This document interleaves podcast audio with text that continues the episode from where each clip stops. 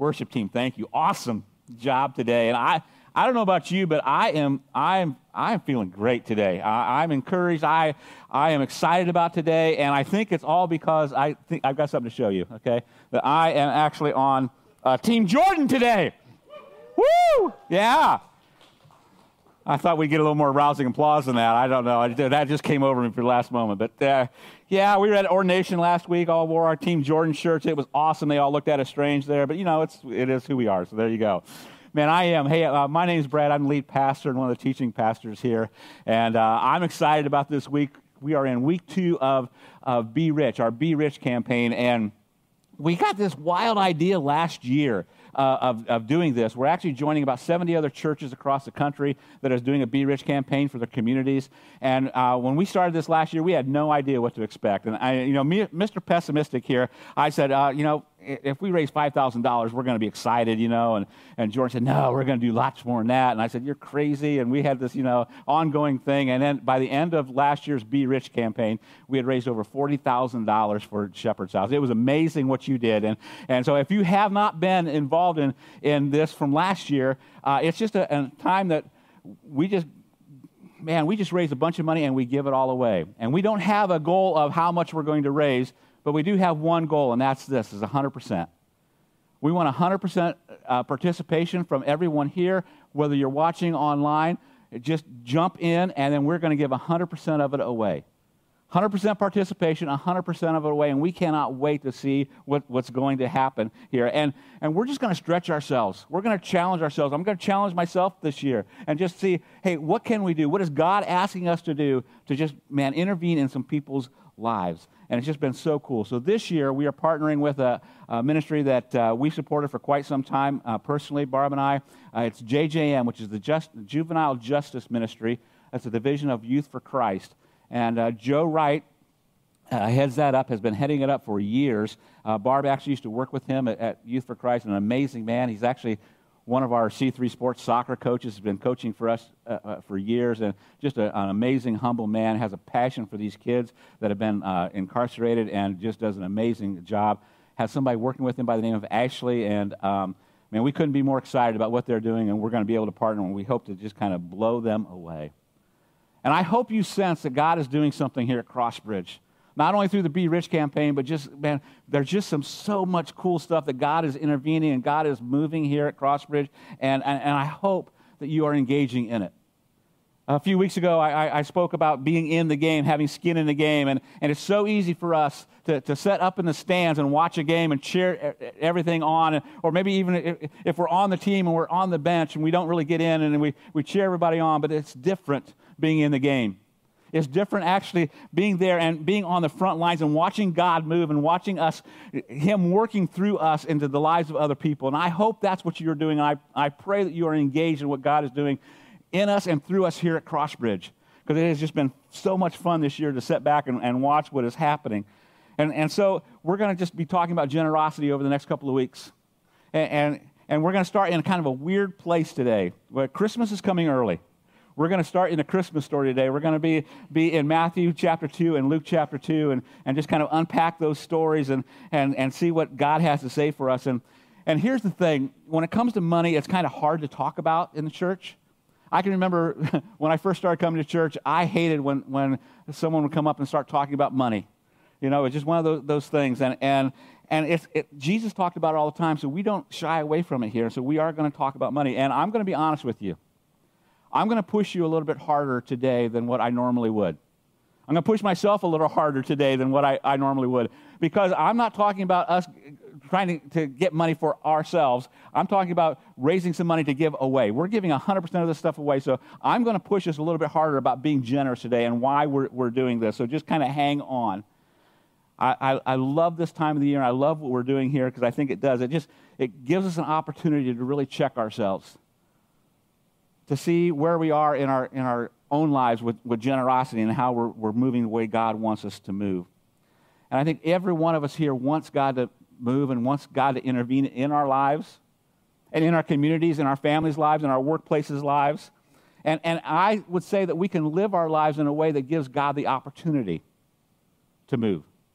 We can live our lives in such a way that, that God has has time and, and, and can push and can move in, in people's lives around us. And that's because of our generosity, our generosity in our finances, our generosity in our time. That, is where we see God moving. Our posture is so important of how we look at ourselves and how we look at how do we bring ourselves, how do we bring a little piece of heaven down here on earth? How do we usher in the kingdom of heaven here on earth? And so there's this verse in Matthew uh, chapter 6, and, and Jesus himself is talking, and he tells us that we are supposed to store up treasures in heaven. We are not supposed to store up treasures here on earth. We're supposed to store up treasures in, uh, in heaven where moths and rust cannot destroy them. And so often in our culture, in our societies, we are pushed to just to do everything we can to store up stuff for ourselves, to store up stuff for our families, to be all in here. And, and Jesus said, no, that is not the way. And then he, he ends the verse with this, with this in, in Matthew chapter 6, verse 21. He says, wherever your treasure is, there the desires of your heart will also be. Your heart follows your treasure. Wherever your treasure is, that is where your heart will be also. And the question I had to ask myself, the question I ask us today, is that can you have a heart for God void of generosity? Can you have a heart for God void of generosity? And I would argue that no, that we cannot. We have always got to be looking where God wants us to move, where God wants us to invest, where God wants us to be part of the solution that He is working on.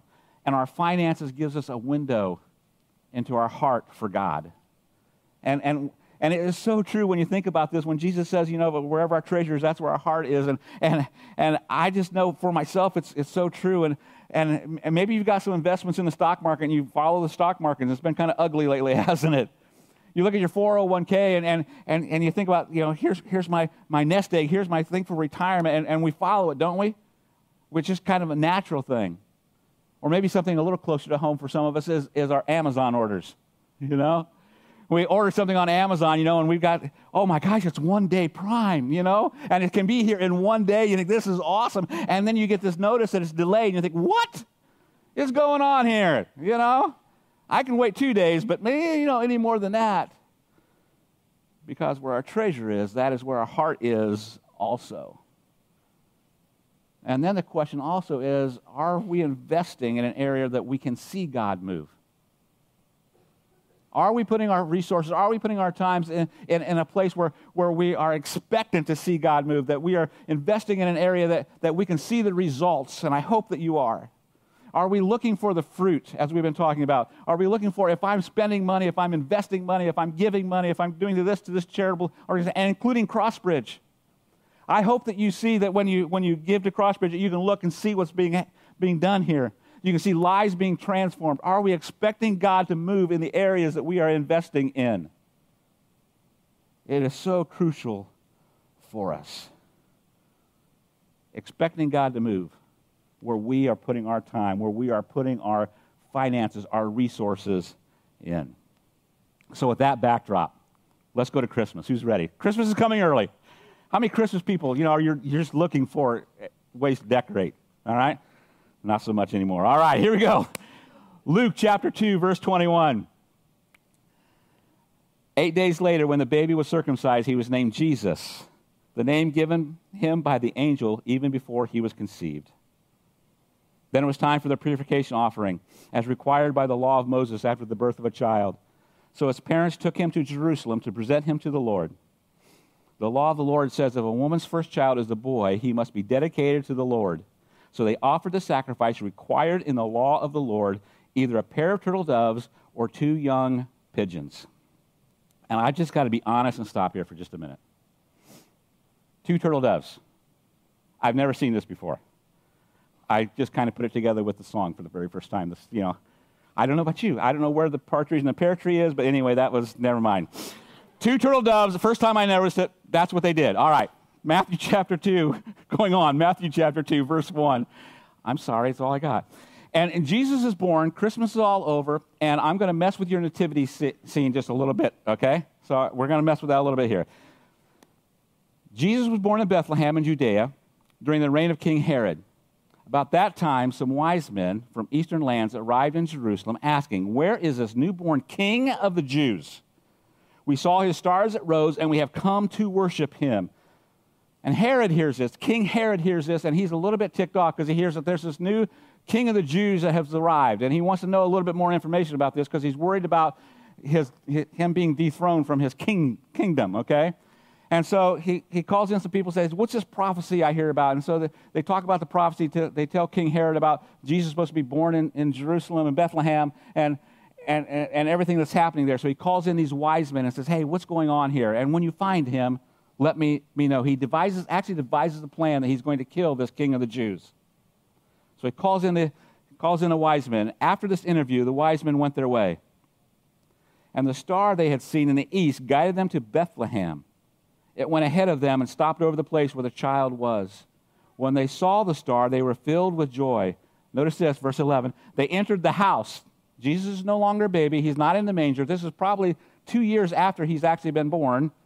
So your wise men at your nativity set is a little bit messed up, okay? Just take your wise men and camels and move them down the mantle a little bit because they're not quite there yet, all right? So here we go. They entered the house and saw the child with his mother, Mary and they bowed down and worshiped him. Then they opened their treasure chest and gave him gifts of gold, frankincense, but wait, there's myrrh. I'm going to try it in a second, too, just to see what happens. I couldn't help myself. Okay, frankincense and myrrh. I'm doing my best. I mean, really. All right.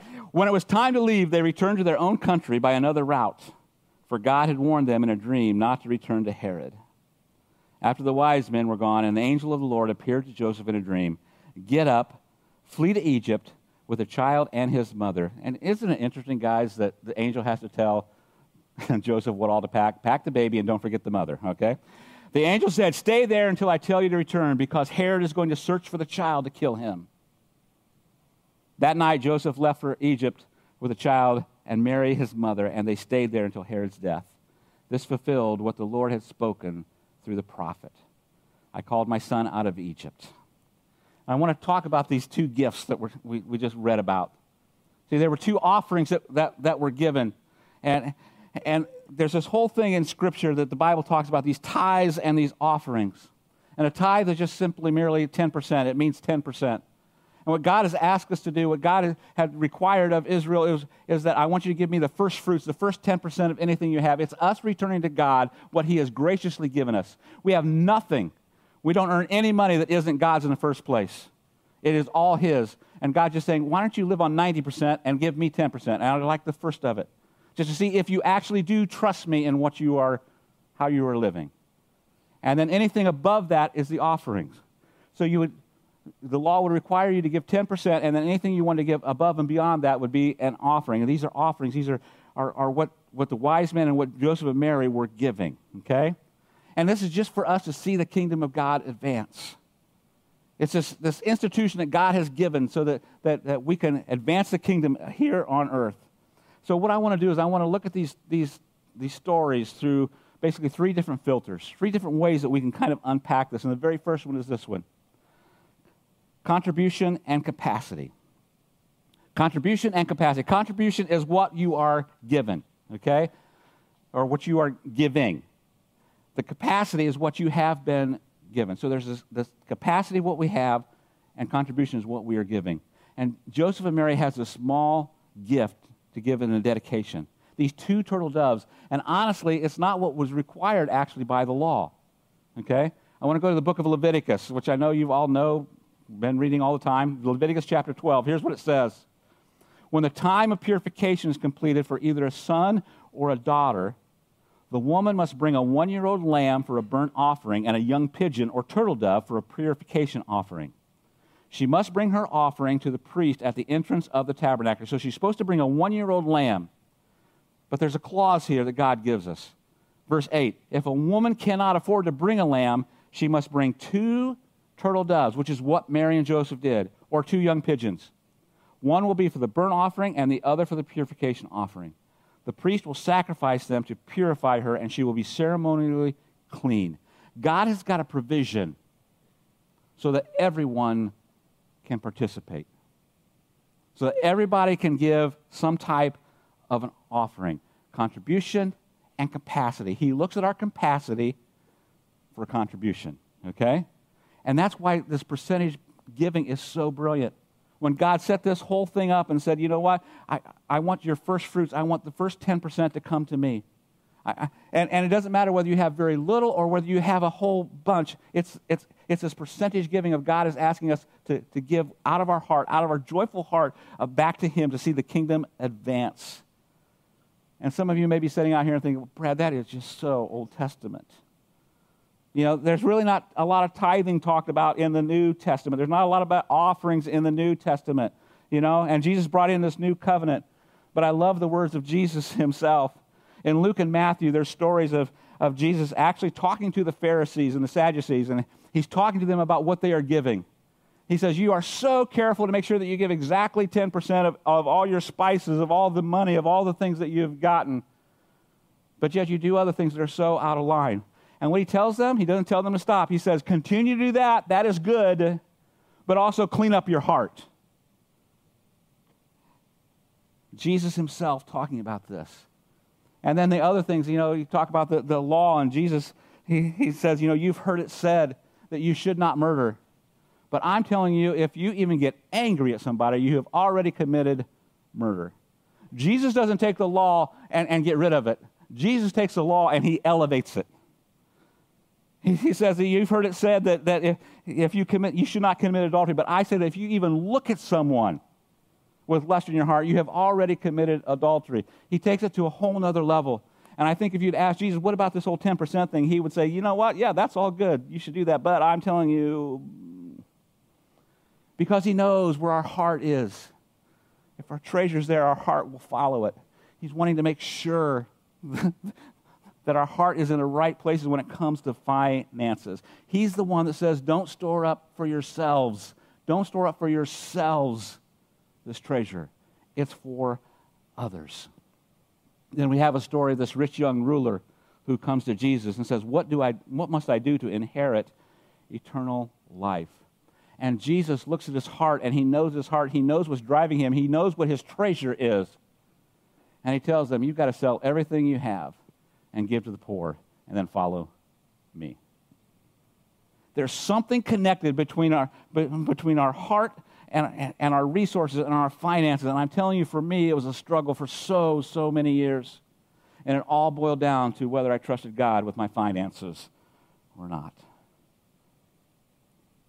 So, yes, Jesus talks about our generosity. He talks about a ton in the New Testament.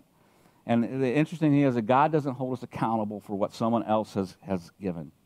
He doesn't ask you to give what you can't. He looks at contribution and capacity. And there's this interesting story in Mark chapter 12 where Jesus is actually with his disciples and he's watching people give money into the collection plate, if you will and, and they're actually watching what's happening here. And, and some people are coming in with these big monetary gifts, and, and, and the, some of the disciples get excited, and other people get excited about this. And there's this little woman, this destitute woman that comes in, and she puts in a couple of coins. And Jesus calls, tells his disciples, it's a t- teaching moment. He says, See this woman. She's given everything. These two small coins, which would, you know, didn't, didn't make that much of a difference anywhere.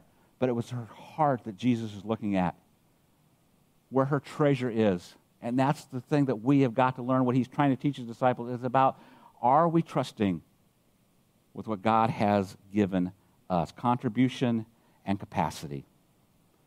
The next filter I want to look at is sacrifice and supply. And I'm going to be honest, I, we're going to tread a little bit lightly here if we can. Because so many churches and so many pastors have abused this whole thing the sacrifice and supply. What Joseph and Mary gave was a sacrifice. They didn't have a lot. They couldn't give what was the normal, the normal law of the, of the lamb, so they gave these two little doves, but they gave anyway. But Jesus talks about the woman who gave her two coins. It was a sacrifice for her. She gave everything that she had. Out of their lack, they continued to give. Having little, they sacrificed to honor God because they trusted Him with what was going to happen. There's something about there's something about sacrificing that gives God the opportunity to move. There's something about our sacrifice that gives God the opportunity to use what's in our heart and to work and to move and to make a difference. There's a story in, in 2 Samuel chapter 24, I believe it is, that David, uh, there's a plague going on. He's going to give a sacrifice to stop the plague. And he, he goes to a town, and, and there's a gentleman there that says, I'm going to give you everything you need. I'm going to give you the place for a sacrifice. I'm going to give you the, the, the wood to make the burnt. I'm going to give you the animals. And David says, No.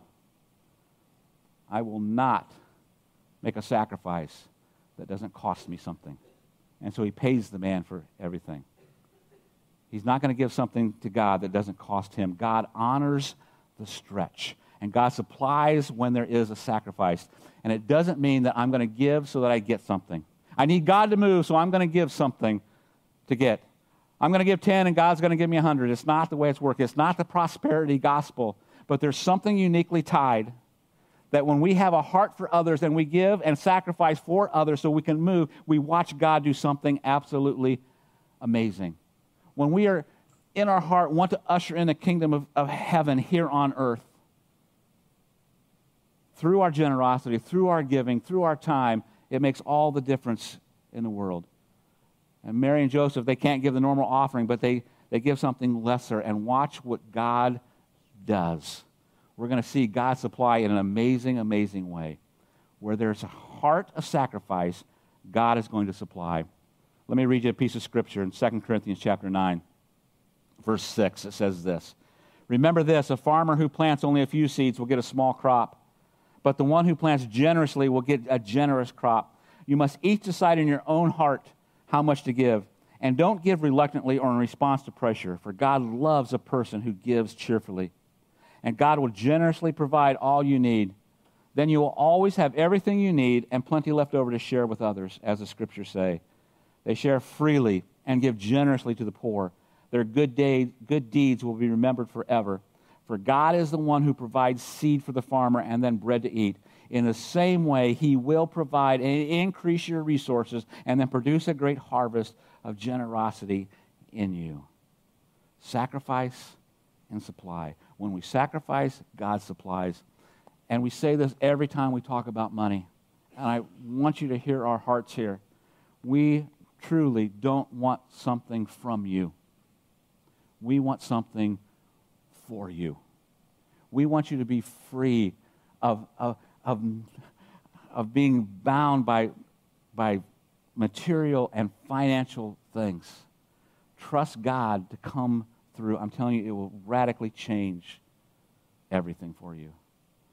Malachi 3.10, you've probably heard this verse if you heard anything talk about money, where, where God says, just test me in this. Give me, give me the tithe and, and just test me in this and let me, just, let me show you. I'll throw open the barn doors. You won't be able to, to handle the supply. God is there. So we have this story of Joseph and Mary, and they give these two turtle doves, just this, this little offering. And then what happens? The wise men show up. and, I, and I love this, you know. And we've got the total wrong idea of the wise men coming and, and visiting Jesus. We, we have this picture of these three guys on a camel with their, their little gold gifts and things like that. This would have been so much more than that. You could not have mistaken these people coming. This would have been an entourage like you have never seen before. I mean, there probably would have been over 100 camels. They would have had herders with them. They would have had cooks with them. They would have had people who were, were guarding them to make sure they weren't being robbed. There was, uh, this was a caravan like you've never seen before that showed up to see Jesus. It would have been unbelievable. You had no, there would be no mistaking what they were doing. I was in a conference uh, many years ago in Washington, D.C., and we were walking down the streets. We had some downtime, and all of a sudden we heard this big ruckus and sirens coming, and, and all of a sudden there was this um, motorcycle brigade came and, and went by us. And there, I don't know, there was 20, 30 motorcycles, and then a black escalade, escalated, another black escalated, another one, another one. And it was the president leaving the Capitol building and going somewhere. I don't know where he was going, but it was, we just stood there in awe as all these cars coming and they were people walking beside it. It was amazing to watch. That is exactly what would have happened here. These people could not have been overlooked by any way. And what do they bring? A gift, a sacrifice of gold, frankincense, and myrrh. And Jesus has got to, Joseph and Mary has got to get Jesus and go to Egypt. They were so poor that they gave these two turtle doves They give a sacrifice. And what does God do? He sends three wise men with gold, frankincense, and myrrh. And that is most likely how they made it escape to Egypt to save Jesus' life. God supplied in an unbelievable fashion. It's just amazing what happens. And finally, the last filter we want to look at is price and privilege. There's a price to watch lives being transformed. There's a price that has to be paid. There ha- there's a price that has to be, be that it involves God to show up and do amazing things. What's the value of a soul? What's the value of a transformed life? What's the, what's the value of these, this next generation that we get the opportunity to build into and love? And, and the last year, the last years here at Crossbridge, it has been so amazing to watch. Lives being transformed, marriages reconciled, addictions being broken. We've seen relationships restored, needs met, bills paid, you name it. We get the opportunity to watch lives being transformed by God because of our generosity, because of what we are doing. And we don't ever want to stop that. We want to just continue to push. We want to make a difference in our communities. We want to make a difference in people's lives. There's a price, but yet it's a privilege for us to see. None of the, what happens is free. And so, what if your child was in jeopardy? What if your grandchild was in jeopardy? What extent would you go to to get them back on the right track? If their future would be ruined by the direction they are going, what would it take? What would you be willing to sacrifice? What would you be willing to give to get them straightened out? And I think all of us say we'd give anything. We want them to have that kind of life. And I would argue it's the very same thing with these kids that have some of them have made poor decisions. Some of them just because of the lifestyle that JJM is coming alongside. What is it worth for us to come alongside each and every one of them? I want you to hear from Joe just a little bit of a, a life story, a life change, a life transformation that we are going to get to be a part of. Joe Wright.